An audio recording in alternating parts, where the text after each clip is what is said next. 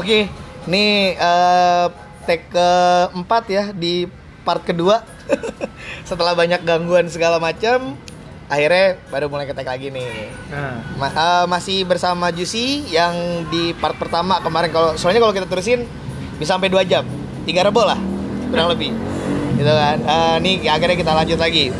Terakhir itu si Juicy bilang dia itu sama band yang mendad eh, band dadakannya itu udah menang juara tiga di Jakarta Alternative Music hmm. audisi gitu. Terus gimana Jus? Jus, lanjutan Jus. ya gue setelah acara itu gue menang kan. Nah akhirnya ada beberapa tawaran di terutama di acara gigs gigs kecil ya kan. Ah. Seperti di Harley Davidson Cafe di samping Jayabaya Iya. Pulau Mas. Oke. Nah, beberapa teman-teman ma- eh, ya di scene punk, di, di scene metal juga ngajakin, ayo dong main, main, main, main, main. Ah. Nah, ketika gue main itu ternyata ada yang bisa dibilang ada yang ngeliat gue juga itu juga orang-orang metal yang berpengaruh juga pada zamannya kan. Aha. Ada ada Suckerhead di situ. Anjir. Kebetulan Suckerhead temannya si Petrus. Pada kenal gak lu Suckerhead? Nah, si Krisna ini Krisna ini vokalisnya Suckerhead Iya, Om Chris. udah tahu ngeliat gua kan si Petrus bilang eh tadi gue diajakin main-main katanya Eh, sama eh, si Krishna Sakarhead di poster cafe pada mau nggak ayo mau mau mau mau akhirnya berjalan dari Harley Davidson Cafe itu berapa bulan kemudian gue main di poster cafe Jadi udah ketahuan kan umurnya kan kira-kira orang yang di poster cafe itu kira-kira umur berapa? Paham lah. sekarang baru 17 lah ya kurang Ya, lebih. 17 lembar lah, udah 17 lembar. 17 kali KTP ya, ya. diganti diperpanjang KTP 17 kali maksudnya Sekarang udah seumur hidup. Anjing. Nah, terus akhirnya dari acara-acara itu gue banyak yang kenal, ya kan? Ah. Nah, pas di poster cafe itu gue berbarengan dengan main sama waiting room. Waiting room. Nah, lo kalau nggak tahu waiting room itu, waiting room itu band awalnya si Buluk Superglad sama Eka Anasnya The Brandals. Betul, betul, betul. Nah, ketika gue main itu eh, apa namanya? Kan waktu zaman dulunya kan gue bawain itu. Yoi. Di poster cafe gue beda lagi. Gue sekarang bawain shelter gitu. yang mana Buluk ini juga ngefans banget ternyata sama Youth of the Day dan Shelter. Asik. akhirnya ya udah panjang lagi deh ceritanya Nih out of topic sedikit. Heeh. Jus, Message of the Bhagavat awalnya gimana sih Jus? itu selalu jadi pertanyaan gue itu anjir. Gue juga pusing pak awalnya kan gue dengerin kasetnya nih ya kan? Nah, ada teksnya tuh. shelternya nggak ada teksnya. Gue juga nyari nggak nemu. ada lu nyari di YouTube di Google juga nggak ada tapi gue ngulik pak Ah, ngulik jadi itu sebenarnya doanya orang-orang Krishna oke. Krishna ini kan seperti ibaratnya gini di India itu ada dua agama Ah. satu alirannya Hindu Hindu, satu alirannya Hindu Krishna Hindu Krishna. Hare Krishna. Ah. Jadi Hare Krishna itu bisa dibilang hmm, Hindu yang Hindu yang lebih bisa dibilang eh, apa ya? eh, agak agak punya alternatif lah. Agak gitu. oh. Hmm, ya kan. Nah, tapi sama-sama nggak makan sama-sama nggak makan eh, Sapi. daging, nggak makan iya, nggak Ah. makan eh, sapi. Terutama karena sapi itu kan ada ada dewanya lah bisa dewanya, dibilang ya kan. ah. Nah, tapi di sini vegetarian. Mereka jadi vegetarian di situ. Nah, Hindu ini kan sebenarnya boleh makan daging boleh. Aha. Tapi kalau Hare Krishna ini lebih ke vegetarian. Lebih ke vegan. Lebih vegan, betul. Nah, yang jadi pertanyaan gue eh, doa Krishnanya tuh yang pertama. Hmm. Itu shelter bawain dan menurut gue yang bawa yang bisa cover shelter sampai ke depan-depannya Indonesia cuma stand off doang, juicy doang. Gue nanya nggak pernah dijawab anjir dari Iya, zaman iya, dulu di iya. Facebook. sekarang Iya, iya, sekarang iya, lo iya. bawakan coba. Oke oke oke. Ini ini kan gue ngulik ya, ngulik di kaset. Tau nggak lo? Jadi gue gini ceritanya, gue ngulik di kaset itu dengan bukan pakai tip yang dicolok listrik bukan. Tapi gue dengerinnya pakai Walkman yang baterainya udah Soak. soak. Jadi agak lama temponya kan. Soalnya kan itu cepet doanya kan Ah. si mantranya si shelter itu. Jadi gua gua play dan gue dengerin pelan-pelan. Nah, itu ternyata ngomongnya seperti itu. Anggaya Sri Krishna Saitanya Prabu Dichananta Sri Dabaita Gadadada Sri Wasalika Watabenda Tuk duk, tuk duk, tuk dak duk. Anjir. Jadi- itu gue dulu Nah. gue dulu sempat tercengangi sama si Yusi tuh. Wih, anjir bawain apa nih orang gue.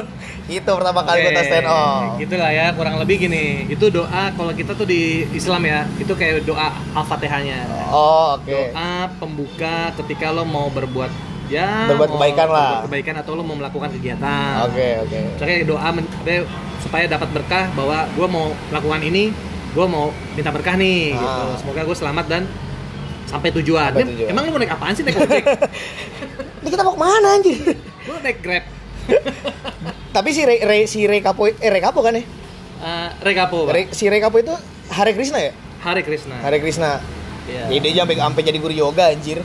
Panjang deh cer- ceritanya tuh. Awalnya kan mungkin dia ngefansnya dulu. Dia jadi gini yang gue tahu tuh dia fans banget sama Black Flag.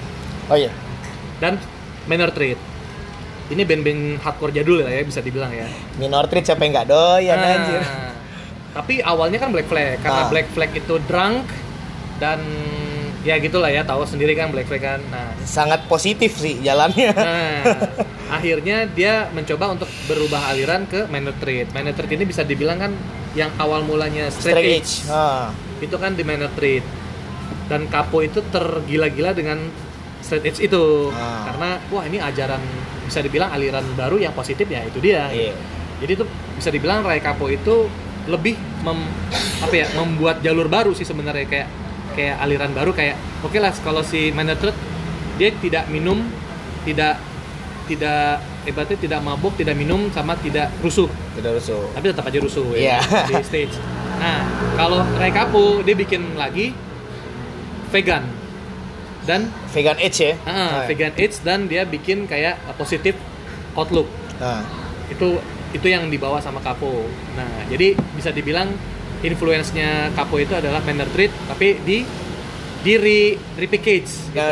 Jadi lebih Repackage. jadi lebih positif lagi. lebih positif lagi, Oke. lebih banyak nuansa-nuansa positifnya ditambah-tambahin gitu. Oke, selesai topik-topik stampingnya udah selesai nih. Oke, kita lanjut Kita lagi. balik lagi ke band ya. Balik ke band. uh, Arisa setelah gue di Arisa itu kurang lebih empat tahun kan ya gitu kan acara kan nggak jauh pak Ah. poster uh, Harley Cafe Bulungan Bulungan Harley Cafe poster gitu-gitu terus kan Oke, tiga tempat itu udah paling legend dah. tiga tempat itu tempat gigs itu ya kan nah akhirnya timbullah kejenuhan Oke.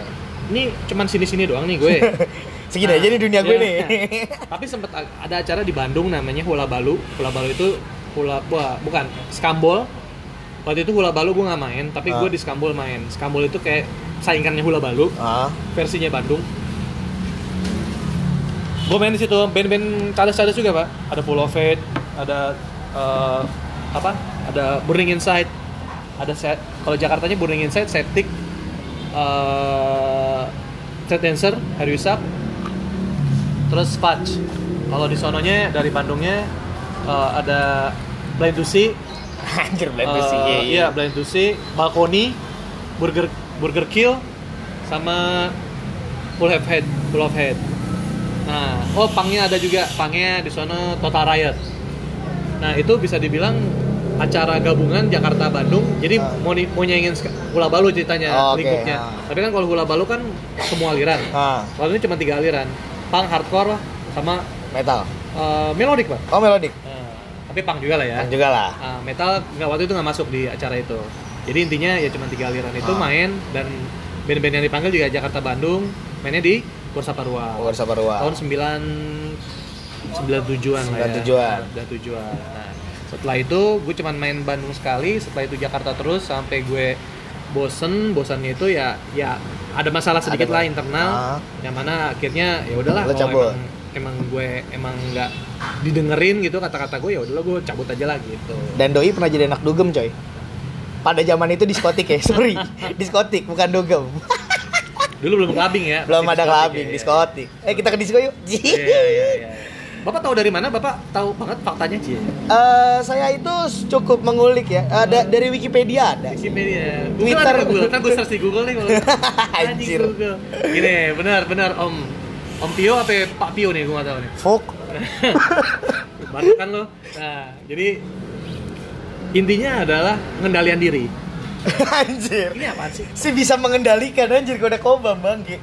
Jadi ya gini loh, jadi di di clubbing itu, cis clubbing disco Clubbing. deh. Disco, disco itu ada kebetulan ada temen gua yang mana dia DJ satu kampus. Gua masih kuliah nih ceritanya nih. Ah. College college kids gitu ya kan. Eh, akhirnya gue pengen gimana nih caranya nih gue lari dari underground pengen ke dunia disco ya kan Tuh. ya bertemulah dengan teman gue ini namanya Oki Oki DJ di salah satu klub yang ada di Jakarta Ah. gak usah sebutin namanya Nggak usah boleh inisial aja lah ya Iya. Uh, Bliss. Bliss Bliss nah Bliss ini di Gatot Subroto pak tapi ini sih inisial aja Inisial ya, ya. nggak boleh nyebutin merek Ini masih inisial loh, Kak. Tenang aja. royalty walaupun klubnya udah nggak ada sekarang juga nah, intinya gue di situ di apa ya bisa dibilang bantu temen lah gitu ya Ah. teman main DJ ya aku jadi tim hore gitu kan yang mana gue jadi eh, MC MC. MC-nya itu bisa dibilang eh, untuk meramaikan apa namanya crowd yang tadinya di floornya kok kosong-kosong aja nih Ah. gimana caranya rame? gitu kan. Ya masa gue teriak hardcore nggak mungkin kan? Nah, Wah, oh nggak mungkin. akhirnya gue bergaya hip hop lah pada waktu itu. Sana gombrong, cara gombrang mbak baju basket. dikis-dikis tahu kan dikis-dikis warna krem ya kan yang kalau makainya tuh seperut ke bawah ya kan Ah, Yoi. Pinggulnya itu Nah. ada di bawah titit kurang Iya. lebih. terus ada celana kotak-kotak yang di dalamnya itu ya apa sih namanya itu boxer boxer boxer. Ah, bukan pak G-string pak Ah. Anjir kebayang cowok pakai benang bangsat Yo, dibelin. Enggak lah, benar-benar boxer ya kan. Terus baju-baju ya lo tau lah ya baju-baju nomor-nomor ya kan zaman dulu ya kan. Jersey kan tapi Jersey. nomor-nomornya nomornya 00 gitu Nol depannya. nol udah pasti. Nah, ya. Adalah produknya kan. Gua enggak gua nggak boleh sebutin Oleh namanya. NFL lah. Ah, Fubu, Pak. Fubu. Pokoknya nggak boleh nyebutin nama Nggak merek ya kan. ya. Ntar kena royalti lo di sini. ya, ya, sebut saja Fubu ya. Sebut kan? saya Fubu. Nah, akhirnya gue pakai tuh nomor-nomor gitu lah, dengan gaya-gaya hip hop hip hop gitu. Nah, walaupun cuma dibayar dengan pitcher-pitcheran bir, tapi hati senang pak, karena banyak cewek-cewek di situ ya kan. Lebih wangi lah. Ya minimal pulang 3-4 nomor cewek dapat lah pada waktu itu. ya. Yoi. Walaupun dulu masih zamannya Nokia kita SMS SMS doang, Iya. gitu kan. nggak, nggak bisa WA WA juga. Dibalas syukur nggak ya udah. iya betul. Akhirnya gue ya lumayan lah. Abis tipsi ya kan lumayan dapat wece wece gitu. Anjing tipsi. Apa tadi tipsi di? Di Kemang, di Oh, Kemang. di Kemang. Di Kemang. Anjing, bu- bukan tim itu giting anjir. Aduh. Ya, akhirnya gua jackpot ya kan setiap hari, nggak setiap hari juga sih. Setiap malam, cek gila malam ma- Rabu malam ya kan, ladies night sama kampus night ya kan, Kamis malam. Malam Jumat sih sebenarnya Jumat. dibilangnya kampus night. Padahal tuh lu aturan aturan ngaji di rumah ya kan, talilan ngaji, eh lu ke klub. Ngeri kalau. Anak malam banget, Bang. Nah, pulang nggak malam gue, Pulang nggak gue malam. pulang nggak malam, pulang pagi pak. Bada subuh lah. Setelah pada subuh ya kan ya sekitar jam 5 jam 6 lah baru pulang hampir rumah. Matahari udah terbit baru pulang. Iya, iya pokoknya tuh ba- baju tuh udah bau bau segala macam bau alko, bau inti, bau bau Jack D, bukan bukan Jack D juga sih. Ciu, ciu. Ciu. D mahal ya kan. Anggur aja lah, anggur lah. Sama inti juga nggak apa-apa ya waktu zaman dulu ya. Terus pulang ya begitu ya terus akhirnya boring ya kan. Boring. Tiga tahun boring. Akhirnya 2000 berapa itu gua bikin band lagi? 2003 Belum tiga. stand up gue bikin Nah, situ lah kurang lebih situ. Nah, tapi gue dengar gue dapat kabar lagi nih stand up main ternyata dia ada tawaran juga dari anak Depok Hardcore Eh, dari Ade Thinking Strike sama dari eh, Paper Gangster ya Hmm. abis almarhum Ijen meninggal Hmm. nah itu gimana tuh cerita itu jadi gini jadi ketika gue di tengah-tengah lagi clubbing clubbing gitu saya clubbing clubbing gitu ya kan adalah salah satu personil band yang tadi di situ tadi tuh yang sebutin ya kan. Ketemu gua. Terus weh lu sekarang nge-rap nge-rap gini? Iya habis ngapain lagi kan? Lumayan kan? Bawain House of Pain jump around ya kan? Wih gila keren lu sekarang ini. Biasa aja kan gue gitu. ya pada waktu itu kan gue berdua juga tuh sama Arif teman kampus gue kan.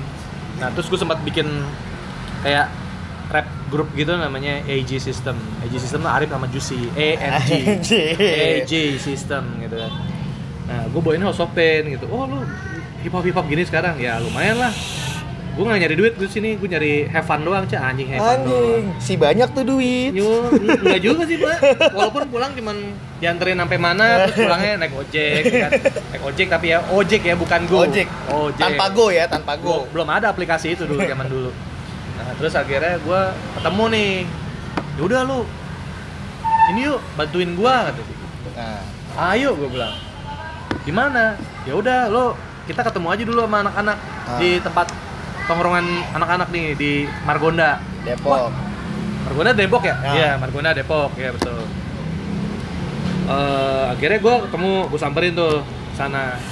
Hey, mana nih? Weh, Jus, lo bisa bawain lagu ini nggak? Apaan? Ini eh, Paper Gangster yang ini yang yang lagu ini apa? Eh, realita. Oh iya boleh. Ya udah kulik aja dulu ya. Ya udah. Nah. Ngulik tuh, ngulik, ngulik, ngulik, ngulik. Akhirnya latihan, latihan, latihan manggung. Akhirnya manggung Ah. di gor mana pak? Gor Depok tuh, yang Yang mana tuh? yang di mana? Balai Rakyat, Balai Rakyat. Nah, iya itu dia maksudnya. anjir. itu dia maksudnya. Yang sekarang jadi tempat buat nikahan anjir. Balai- oh iya ya. Balai rakyat. Yang awalnya kan gue nggak tahu balai rakyat di mana ya kan. Kira jalan sama anak-anak itu ya kan. Nggak taunya Ah. di belakang Depok. Mana sih? Belakang Samsat Depok. Ah, betul betul betul situ situ. Yang sebenarnya gue nggak tahu itu di dulu belum ada Google kan. Belum Gua ada Google. Nyarinya di mana? Akhirnya gue Itu sistem aplikasinya namanya Congor. Cong. Jadi berhenti dikit nanya, "Mas, ini mana ya, Mas?" "Mas, ini mana ya, Mas?" Pokoknya arah-arah Cimanggis itu Ah. lah ya kurang lebih lah ya. Jadi eh, balai balai rakyat itu cukup eh, kompromi lah dengan kaum aparat ya. Di atas Samsat Depok, di belakang acara apa? Oh, TNI. ya, ya. Iya. Nah, jadi gue masuk ke situ, akhirnya gue bisa dibilang, wah, ini gue baru nih di sini nih. Udah, Ah, udah gue band bandnya gue, gue tahu nih band lama. Ah. Gue kan vokalisnya ada namanya Ijen.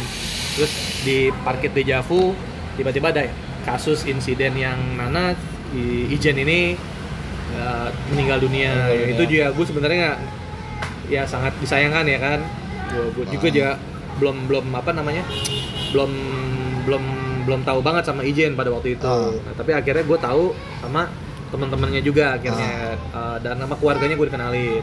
Ini yang gantiin Ijen nih, ini dia uh, gue sampai sampai nangis tuh gue ketemu keluarganya waduh ngarep banget gitu kan Ah. band ini tetap jalan pada waktu itu kan kalau nggak salah nyokapnya nggak salah gue kenalin nyokapnya tuh nyokapnya ngomongin kamu terus ya jalanin ya band ini ya ya gue bilang ya bu insya Allah gitu kan Ah. tapi di sisi lain gue sebenarnya udah bikin band stand up tuh Ah. tapi stand up kan baru-baru jadi belum begitu banyak jadwal manggung pada waktu itu ah. akhirnya gue fokus ke Paper Gangster Satu album ya? Enggak, enggak nyampe. Gue cuman manggung berapa kali ya pada waktu itu ya? Manggung tiga kali kalau nggak salah Ah. di pokoknya di balai balai rakyat di Senayan sama di Bulungan tiga tiga acara lah tiga acara selesai terus gue Cabut. ya gue sibuk dengan stand up kan tapi di situ pada waktu itu Muk Muk juga udah bantuin back- backing vokal Oh, ah. udah yang manggung terakhir itu Muk Muk udah bantuin katanya Jus udah kita berdua ya udah Muk kalau Ah. bisa gue berdua ternyata gue nyerah karena Ah. gue punya band juga akhirnya gue bilang sorry ya Muk lu aja Muk yang take over gue gue cabut nih nggak bisa Ah. nih gue karena gue juga punya band oh ya udah nggak apa-apa gue ngerti gue paham ya udah tapi gue tetap jalan baik sama anak-anak Paper Gangster Oke. Tuh. Terus yang Thinking Strike? Nah, itu dia. Nah, di ketika gue main sama Paper Gangster ini, main sama latihan sama anak-anak Paper, ketemu Adit, Adit Thinking Straight, yang mana Adit nawarin gitu kan. Eh, Weh, Jus, gimana nih kalau kita buat band lagi? Ah. Bawain old school Paper Paper Gangster lo boleh jalan, ntar sama gue juga jalan gitu. Ah, tapi dia di situ posisinya nggak tahu kalau udah stand off.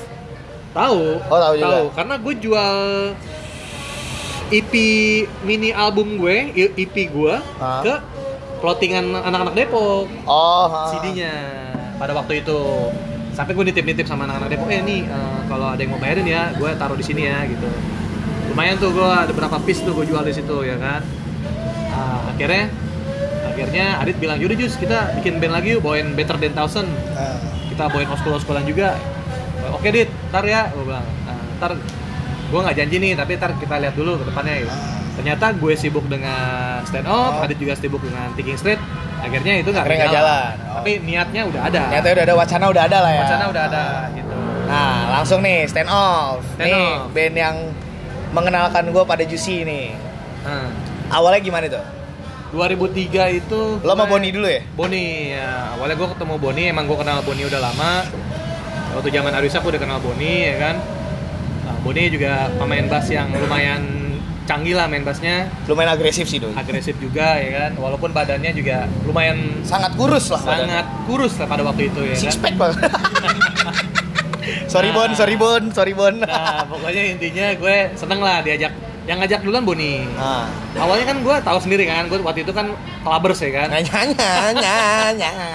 akhirnya udah jackpot abis-abisan udah udah tiarap tiarap gitu ya kan akhirnya Boni memberikan suatu hidayah cek hidayah.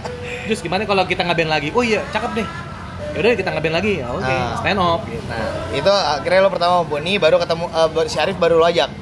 Ah betul Arif jadi jadi featuring gue jatuhnya Ah. jadi ada beberapa lagu yang agak-agak nge-rap nge-rap gitu Arif lah vokalisnya Oh, oke oke oke oke oke. Itu itu berarti tahun 2000 2003 ke 2016 2016. Nah, Ya. di stand off itu lo yang paling pecah kan lagu kontradiksi sama amarah nih. boleh boleh boleh Nah, itu kontradiksi ada ceritanya nggak tuh? kontradiksi itu pak kalau lo mau berhubungan intim lo pakai kontradiksi pak Kontrasepsi. oh itu kontradiksi maaf maaf maaf Sorry nih udah di, di dua part dead joke semua. iya, iya, iya, iya, iya. maaf ya ini di luar di luar jalur Maaf maaf kita kita berdua anak udah dua jadi mohon maklum ya. Iya, iya, iya. Umur sudah tidak lagi muda.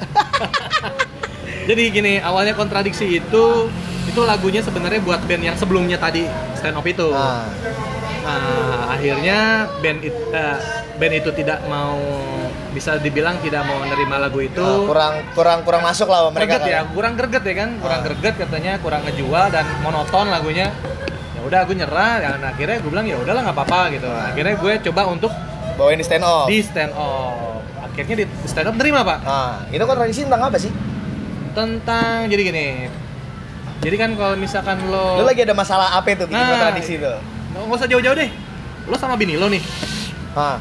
lo aja nggak ngangkat telepon bini lo ya itu udah satu kontradiksi pak itu Iya sih. ya kan itu itu yang kecil yang gede lo demo nih Ah. lo demo lah demo masak ya demo Ah. masak bukan demo masak juga si ada tuh badan eksekutif masa mahasiswa anjir masak nasi goreng depan. DPR. nah maksudnya itu lo demo depan DPR bobo bendera bobo spanduk ya kan pasti kan di depan DPR ada yang jaga-jaga tuh ya kan bukan security juga yang jaga ya nah, biasanya dia bawa tameng-tameng gitu tuh Yoi. sama helm-helm anti huru hara itu ya kan nah ntar biasanya ada gesekan-gesekan tertentu tuh pak Ah. tapi lo tergantung geseknya di mana nih geseknya Eh, di- nggak nggak nggak ke arah situ. Teknisnya Ah. nggak ke arah situ. Mohon maaf. Teknisnya nggak ke arah situ. Nih gue lurusin aja dikit nih. Eh, mohon maaf nih. Jadi kontradiksi kontradiksi itu menjelaskan menjelaskan bahwa ada ada apa ya bisa dibilang pertentangan Oke. antara kedua belah pihak yang mana yang satu yang pro yang satu yang kontra misalnya Ah. gitu. Nah, gue mau menjelaskan ini ini sebuah kayak kontranya gitu. Ah. Bukan kontrakan ini ya pak rumah-rumah petak ya pak. Nggak, iya nggak lagi situ. Iya nggak situ. Itu cerita Iya, akan iya. panjang lagi. Panjang pak. Ini durasi udah berapa ini? nah, pokoknya intinya lo lo menentang gitu kan. Tentang. Jadi lo punya sesuatu hal yang lo pengen sampaikan ke gedung tadi tuh apa namanya? Gedung- DPR. Nah, gedung DPR Tapi itu. nggak sampai. Nggak sampai kan lo udah di blok di depan itu Oh. sama orang-orang yang pakai tameng tadi. Oh oke. Akhirnya timbullah gesekan-gesekan yang gesekan halus ya kan? Ah. Halus nggak sih gesekannya? Enggak ya. Lumayan sih diketok-ketok halus. halus kok. Alhamdulillah masih halus kok. pakai batu bata nggak halus juga sih kayaknya. Nah, apalagi lo bawa bawa botol isi Minyak. anggur, bukan Pak. anggur Oh. merah Oh, sama. Intisari jadi eh, jadi ngaco Ini itu. jadi jadi ngaco nih. bukan demo yang Bukan. jackpot pak ya. Party, party depan DPR anjir. jadi tipsi lagi ntar ujung-ujungnya nah itulah kontradiksi jadi pertentangan Ah. antara kedua belah pihak yang pro dan kontra Dan itu lo bikin waktu sebenarnya pas di Aryu Sax, cuman Aryu Sax kurang kurang nyambung lah sama lagunya. ya, kurang greget katanya Kurang ya. greget, akhirnya lo bawain di stand off Ya. dan pecah. dan pecah pak Nah, kalau- gue nggak mecahin gelas di situ pak kok Ya memang nggak ada. Kelas ya? Iya, lo nggak ada, lo nggak jadi Gigi Elin juga sih sebenarnya. Oh, iya. Manggung mohon maaf nih. Eh. Kalau amarah, lo mau marah-marah sama siapa emang? Amarah. Jadi ini sebenarnya Amarah ini lagu lama. Ah, Bandnya Boni dulu. Abangnya Boni itu pernah bawain namanya bandnya Broken Society. Jadi ini bisa dibilang uh, warisan lah.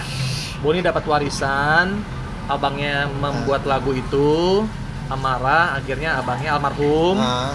Ya, gue kenal sama abangnya, namanya Bayu.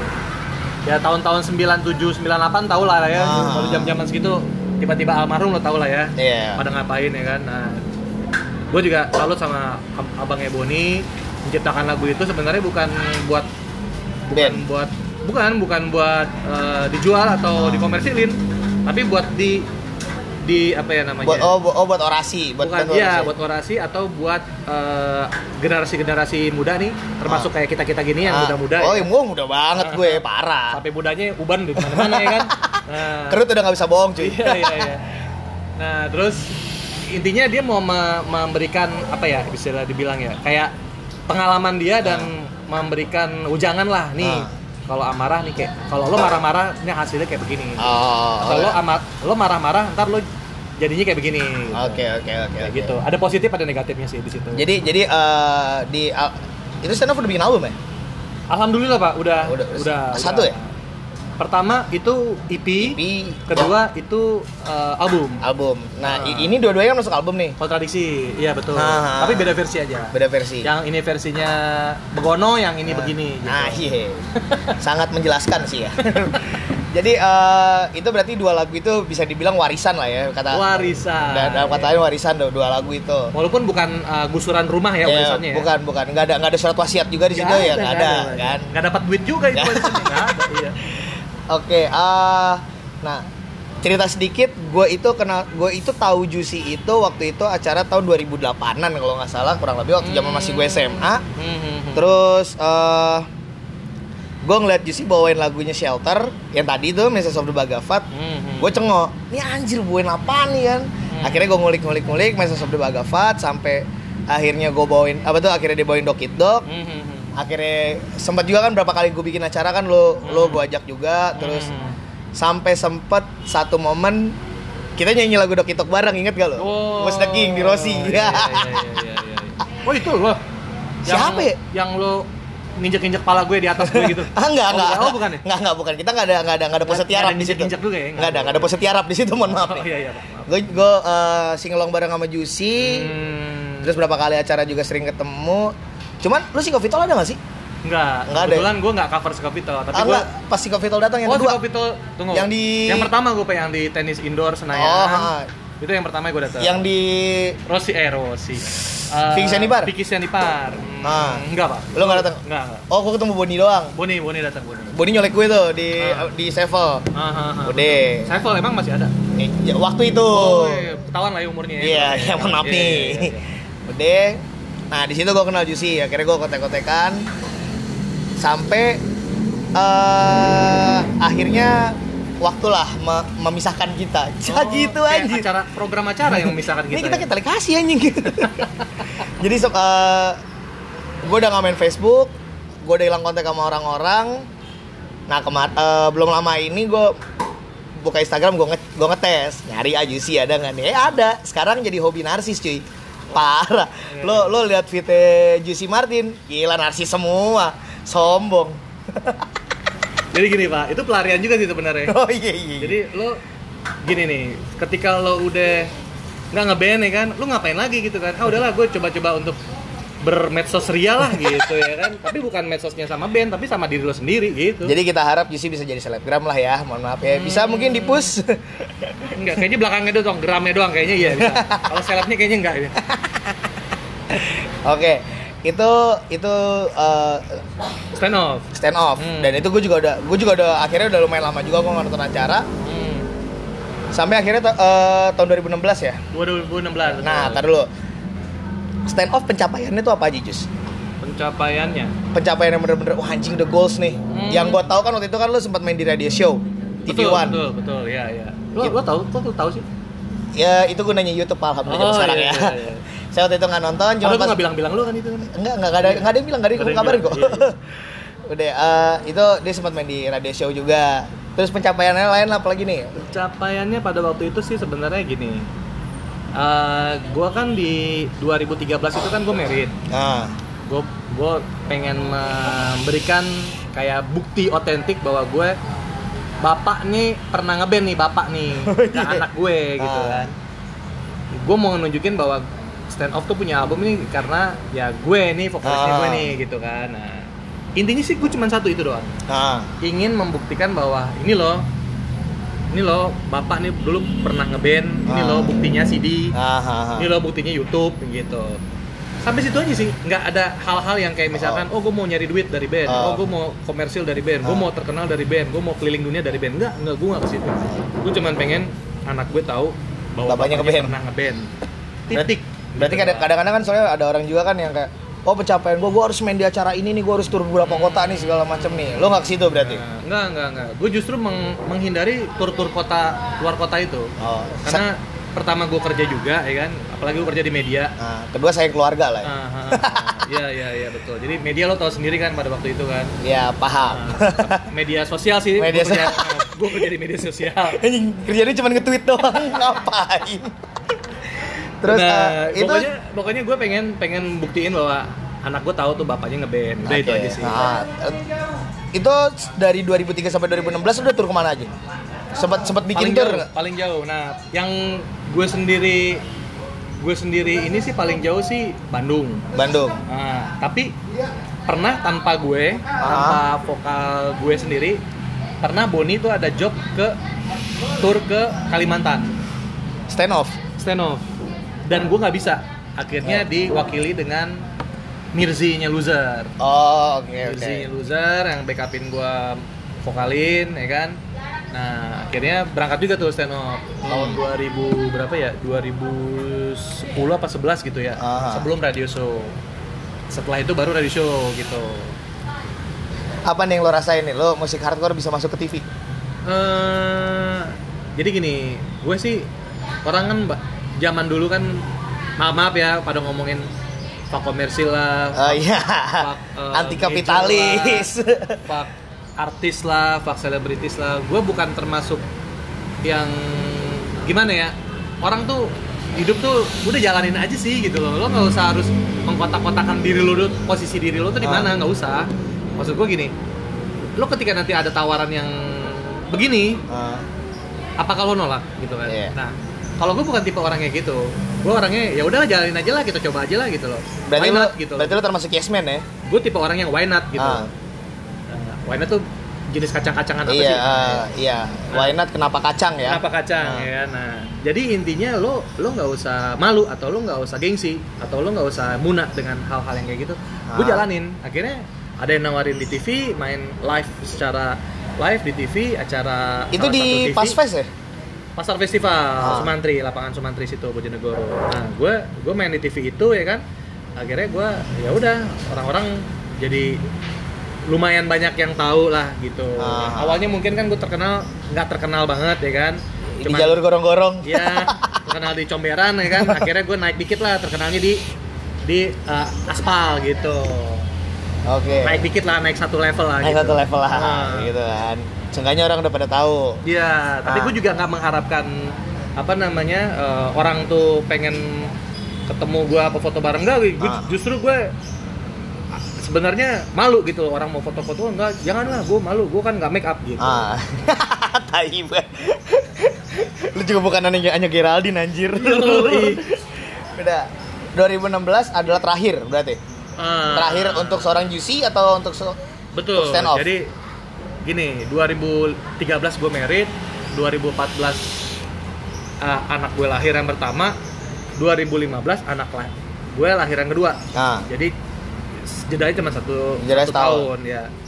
Nah anak gue lahir yang kedua ini gue masih apa namanya eh, bisa dibilang brutal ya. Nah brutal. Yang mana tuh gue main apa ya namanya main main band itu nggak kenal waktu nggak kenal hari ya kan tiba-tiba hari misalkan hari Jumat main Ah, hari ini Sabtu main, main. Sabtu main gitu. tanpa gue merhatiin keluarga gue di rumah. Ah. Jadi intinya lo merit ngapain gitu kan? Itu gue masih begitu posisinya masih ya lutang lantung lah.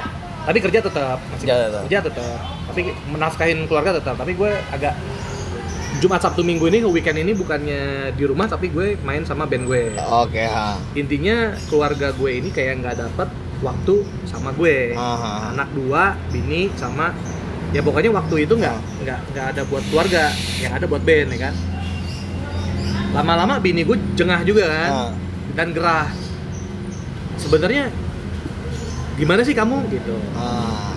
nah tapi akhirnya pada waktu di titik yang paling atas gue dapat teguran yang mana teguran itu gue di- bisa dibilang bukan dari bini gue tapi dari almarhum bokap Ah.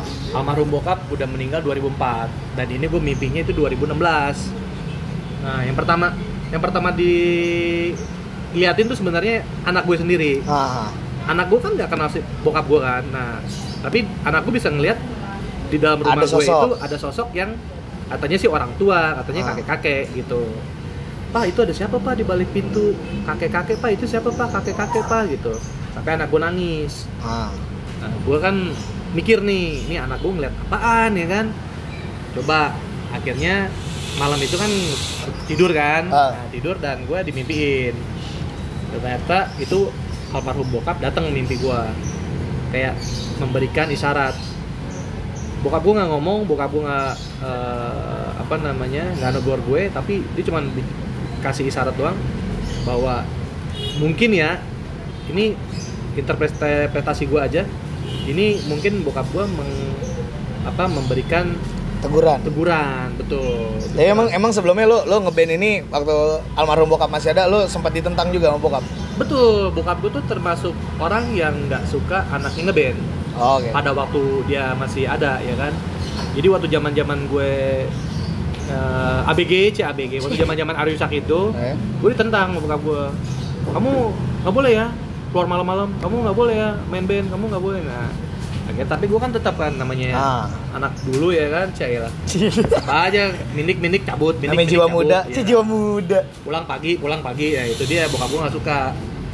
Ternyata bener sampai 2016 bokap gue balik lagi dengan Ah. mimpi gue ada di dalam mimpi ketemunya. Terus intinya bokap gue nggak ngomong tapi di di dalam hati gue kayaknya dia bilang udah ngapain lagi gitu Ah. lo udah punya anak lo udah punya bini udah urus aja keluarga lo Jangan macem-macem lah ibaratnya. macem-macem gitu dari situ gue langsung mikir wah ini waktunya gue harus berhenti nih dari Ah. band gitu bangun bangun besoknya pagi itu jatuhnya hari Sabtu Ah. gue ambil handphone ya kan gue kontak anak-anak band stand up besok ngumpul yuk gitu atau malam ini ngumpul yuk malam minggu Ah. di ini tempat ini tempat tongkrongan gitu wah ada apa nih ada acara latihan Ah. ngulik bukan gue mau ngomong gitu udah yuk ngumpul ngumpul ngumpul udah kumpul semua udah pada girang aja ya kan Ah. kirain mau ngomongin acara atau mau ngomongin recordingan ya kan nggak taunya ngomongin gue mau cabut Cabut. Nah itu anak-anak pada nggak terima. Tapi ya mau gimana ya kan? Gue jelasin semuanya. Gue dimimpiin bokap, gue di gue gini gini gini gini. Gue harus eh, apa lebih baik lagi. Ya jangan kayak gini terus gini. Ya, terus mereka sempat ya dari beberapa orang itu nggak terima gue keluar karena masih ada acara dua acara lagi yang udah kontrak. Nah, lo kenapa nggak jalanin dua acara itu? Nah, udah merasa apa ya pak? Kehilangan eh, Feel. apa ya? Feel betul. Jadi lo kayak gini, lo kayak udah nggak nafsu gitu ya. Lo udah dimimpiin bokap, terus lo udah nggak nafsu untuk main band lagi dan lo harus berbuat yang lebih baik. Nah, di situ kayak walaupun lo disodorin apa pun di depan muka lo kayak misalkan wah CD-CD hardcore terbaru, kaos-kaos band hardcore terbaru, ini udah nggak nafsu, Pak. Jadi itu alasannya lo jual kaos juga di Instagram lo ya. Nah, banyak kan lo lihat kan? Nah, Iya. itu size L, size L jus. size L ya. Kayaknya harus di resize dulu. Oke, siap, siap. siap. Rata-rata XL, nah, jadi gua jual barang-barang gua setelah itu ya kan. Ya, jadi buat buat ke depannya gitu loh. Kalau orang kan sebagian orang kan ada yang wah bakar, wah, oh ini anti ini anti itu, anti anti noda ya kan. Kalau gua enggak pak, gue tipe orang yang Jadi duit aja lah. ya dari barang-barang yang ada ya dijadiin duit aja lah gitu loh. Ini ada salahnya juga ya kan, buat makan keluarga juga ya kan. Tapi ketemu gue masih pakai kosi Ivy nih gue liat-liat di set Waduh, bisa dibilang ini harta karun zaman dulu pak. Nah, Ini mahal anjir. ya gitulah pak. Jadi sebenarnya harta zaman dulu tuh masih ada Masih ada. tapi gue simpen rapi-rapi aja siapa tahu ya dipakai lagi buat mengenang aja mengenang aja sih kalau untuk kembali lagi ke dunia itu kayaknya udah enggak Udah enggak. Berarti sekarang cukup jadi penikmat aja nih. penikmat aja ya gue tetap dengerin buka YouTube masih buka-buka Instagram orang band-band orang di Instagram masih ya mengenang-mengenang aja gitu. Tapi lu ben- u- am- sa- eh, sampai detik ini lu udah udah bener-bener nggak nafsu banget sama ngeband.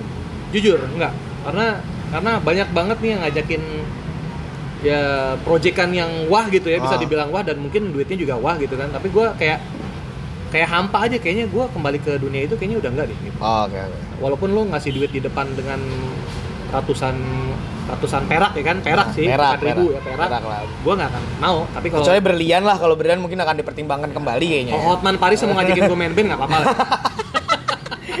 dengan cincin dan tangan yang jarinya lima itu ke depan ya kan Tapi dia nggak akan bawain black flag juga, Iya, anjir. iya, iya, iya.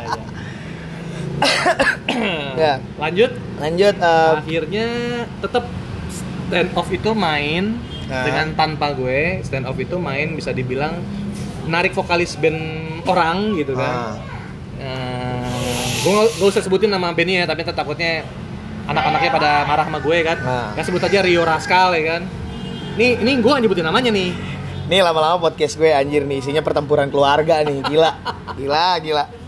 Rio Rascal untungnya mau membantu ya kan karena mungkin dia tipenya orangnya nggak enakan kan kalau diajak band ini ya, akhirnya Ah. dia mau bantu katanya sih gue dengar-dengar dia demi gue juga Ah. Katanya, wah gue salut sama Juicy gue tahu kenal Ah. Juicy gue gini Juicy ya udah deh nggak apa-apa deh gue bantu untuk dua dua apa tiga acara ya gue juga Ah. lupa ya kan tapi akhirnya dia main nah udah setelah acara itu kelar dan udah up juga tiba-tiba udah hilang aja Udah hilang aja. Nah, padahal gue udah bilang kalau lo mau pada jalan nggak apa-apa tanpa gue lo mau bawain lagu-lagu yang udah pernah gue bikin udah bawain aja tanpa Ah. gue harus uh, minta royalti apa gimana udah buat lo aja lah gue bilang gitu Karena itu kan labelnya as a stand off ya. ya dan Ah. beberapa copyright itu emang lagunya lagu lagu gue semua Oke. tapi gue nggak nggak mengharapkan itu yang penting lo masih eksis dan jalan Ah. ya gue gue masih ya berikan kesempatan buat lo, lo orang yang pada mau main stand up pada Ah. waktu itu Ah. tapi akhirnya mereka juga akhirnya stop sendiri pak Oh, oke. setelah berapa manggung terakhir itu stop sendiri dan Rio juga sibuk dengan dua band itu kan Ah. uh, Raga Mavin dan uh, Intuisi dan juga Intuisi juga launching ya kan launching album yang baru ya udah udah sibuk masing-masing akhirnya stand off nggak nggak jalan lagi gitu Oke. Berarti itu itu itu sebuah perjalanan ya. Berarti sekarang perjalanan kalau sekarang lo lihat Juicy itu eh, Juicy itu sekarang dipenuhi dengan tausiah nggak sih lo? tausiah tahu isi maksudnya Tahu Oh. tahu isi ya. Dia sekarang lebih lebih mengajarkan anak yang ngaji. Insya Udah le- Allah, udah lebih lurus insya hidupnya. Iya, iya, iya. Ciu ciu mau ciu. Ciu. Ciu. jangan pak itu cap tikus Pak. kalau cap yang lain mau apa eh cap tikus sekarang juga udah ada labelnya cuy. Label Wah, juga ya iya, cuy. iya, Gila iya. lo. oh Eh, bukan ciu lagi namanya jadi cuy sekarang Anjir. jadi Eh, gini jadi gini jadi gini ya alhamdulillah gitu kan. Dari mimpi yang tadi gue dapat dari bokap gitu ya bisa dibilang hidayah gitu ya.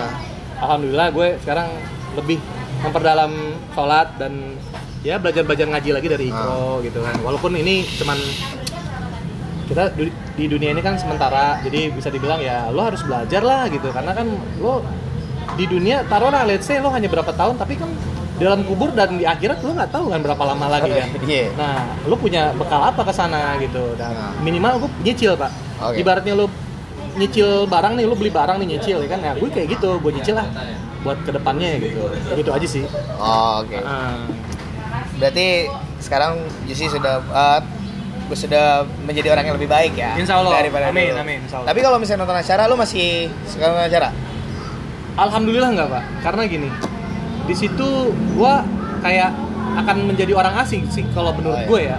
Kalau menurut gua asingnya gini loh. Ketika lo di gigs tahun 90-an, lo datang ke acara itu dan ya itu terlihat seperti biasa aja ya kan. Dari nah begitu lo sekarang datang ke gigs lagi, yang ada itu yang datang itu keponakan-keponakan lo pak. jadi gue main sama anak keponakan anak gue sama keponakan gue jadi kayak buset gue orang tua sini sini nih gitu kan agak malu pak sebenarnya pak jadi gue menghindarkan hal itu gue nggak datang Oke. Nah, Tapi event itu event itu acara-acara band luar ya Nah. kayak kemarin nih Prophets of Rage Mike Shinoda manggung itu gue gue cuman gue cuman seneng mereka datang karena itu salah satu band yang favorit gue Nah. tapi gue nggak akan datang dan beli tiket dan masuk ke venue nya nggak akan karena gue tahu itu akan ya bisa dibilang ya malu lah gitu malu lah gue mendingan gue nonton di YouTube aja lah gitu Berarti sekarang jadi penonton YouTube aja lo ya? gue penonton YouTube sejati bisa dibilang pengen sih punya channel sendiri tapi ya nggak tau lah nanti kali Tapi sekarang lo lagi dengerin lagu apa Jus? Lagi apa yang lagi lo dengerin ya? yang lagi didengerin ya lagu-lagu zaman dulu sih Apa? ya bisa dibilang ya bisa dibilang gue balikin lagi ke Green Day Against the Machine, Beastie Boys, Dog Eat Dog. Kalau buka YouTube ya balik lagi ke tahun-tahun 90-an. itu aja udah. Ap- apalagi lo udah pernah nonton MTV MTV Alternative Nation atau Headbanger nah itu isinya yang kayak gitu-gitu yang alternatif alternatif itu gitu Itu buat buat bisa dibilang buat ngobatin kerinduan sedikit lah ya. ah betul walaupun oke lah gue waktu itu gue di scene hardcore ya kan tapi bukan berarti gue buka YouTube-nya hardcore semua enggak gitu loh Capek juga pakai hardcorean. gue buka mungkin lo pernah dengar band namanya Echo Belly itu band luar. Itu mirip-mirip Cardigans atau bisa dibilang kayak kayak eh, apa namanya eh, Cranberries Ah. mirip-mirip kayak gitu Belly ya yang menurut gue enak aja lah gitu. Oh, iya. atau band-band yang cover eh, lagunya misalkan siapa gitu di cover lagi di cover nah itu gue suka gitu. Karena udah tahu nih lagu covernya gue juga pernah udah denger nih zaman dulu. Ah. gimana sih lagu covernya gitu? Bagus nggak sih bawainnya? Atau lebih bagus lagi penyanyi aslinya kayak gitu sih. Nah, Oke, nih berhubung sudah hampir satu jam Mm-mm. untuk part kedua doang nih. Oke, kayaknya udah cukup. Eh. Pembahasan juga udah selesai semua nih. nih ya, Eh, apalagi nih udah jamnya Prio harus masuk kantor katanya diteleponin bosnya mulu dari tadi ya kan ya begitulah begitulah ya kurang lebih ya. Eh, mungkin kalau ada yang mau follow Juicy ini ke Instagram lo apaan Jus? Eh, Juicy underscore Martin tulisannya J U S S I E underscore Martin biasa. Martin biasa. Ya. Oke. Berarti kayak gitu aja. Sukses terus ya Jus ya. Amin amin. Oke. Yo, amin. Sukses juga buat lo juga yo sama tim podcast lo juga. Oke, amin. Amin. Oke, berarti sekian aja nih eh, buat obrolan untuk part kedua. Eh, jangan lupa didengerin, jangan lupa follow Instagram gue eh, Free Noise, Eh, Ojan di Facing Problem sama si Betet ada di Arif Purnomo. Oke, sampai ketemu di part selanjutnya. Bye. Bye. Thank you thank you.